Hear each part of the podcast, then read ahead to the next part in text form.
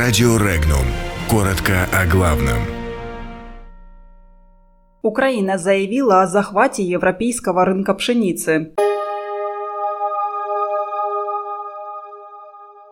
Путин показал будущий самый мощный в мире ледокол. Дочь Вель сделала заявление. Посол Литвы в России избежал наказания. Киев отбил в России европейский рынок пшеницы. Пилоты упавшего на Ставрополье штурмовика погибли.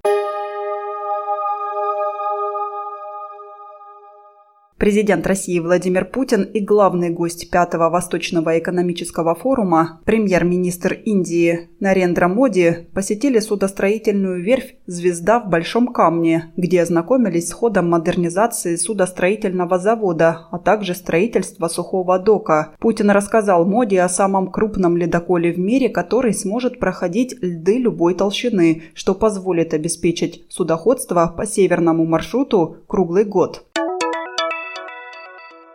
Немецкая газета Deutsche Welle отказалась содействовать расследованию вмешательства иностранных государств во внутренние дела России, которым занимается соответствующая комиссия в Госдуме, однако готова к диалогу. Руководство издания не видит правовой возможности участвовать в заседании комиссии представителю издания. Отмечается, что Deutsche Welle не вмешивается во внутренние дела других государств.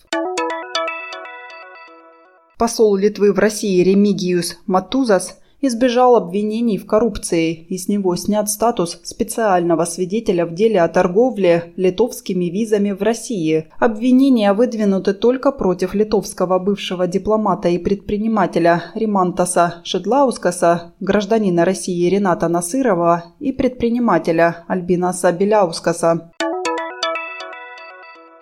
Согласно источнику, страны Евросоюза импортировали более 188 тысяч тонн мягкой пшеницы с Украины. Таким образом, Киев стал основным поставщиком мягкой пшеницы в Евросоюз с долей 42% в общем объеме импорта. Отдельно источник подчеркивает, что страны ЕС сократили закупки мягкой пшеницы из России. Ее доля в общем объеме импорта сократилась с 32 до почти 10%.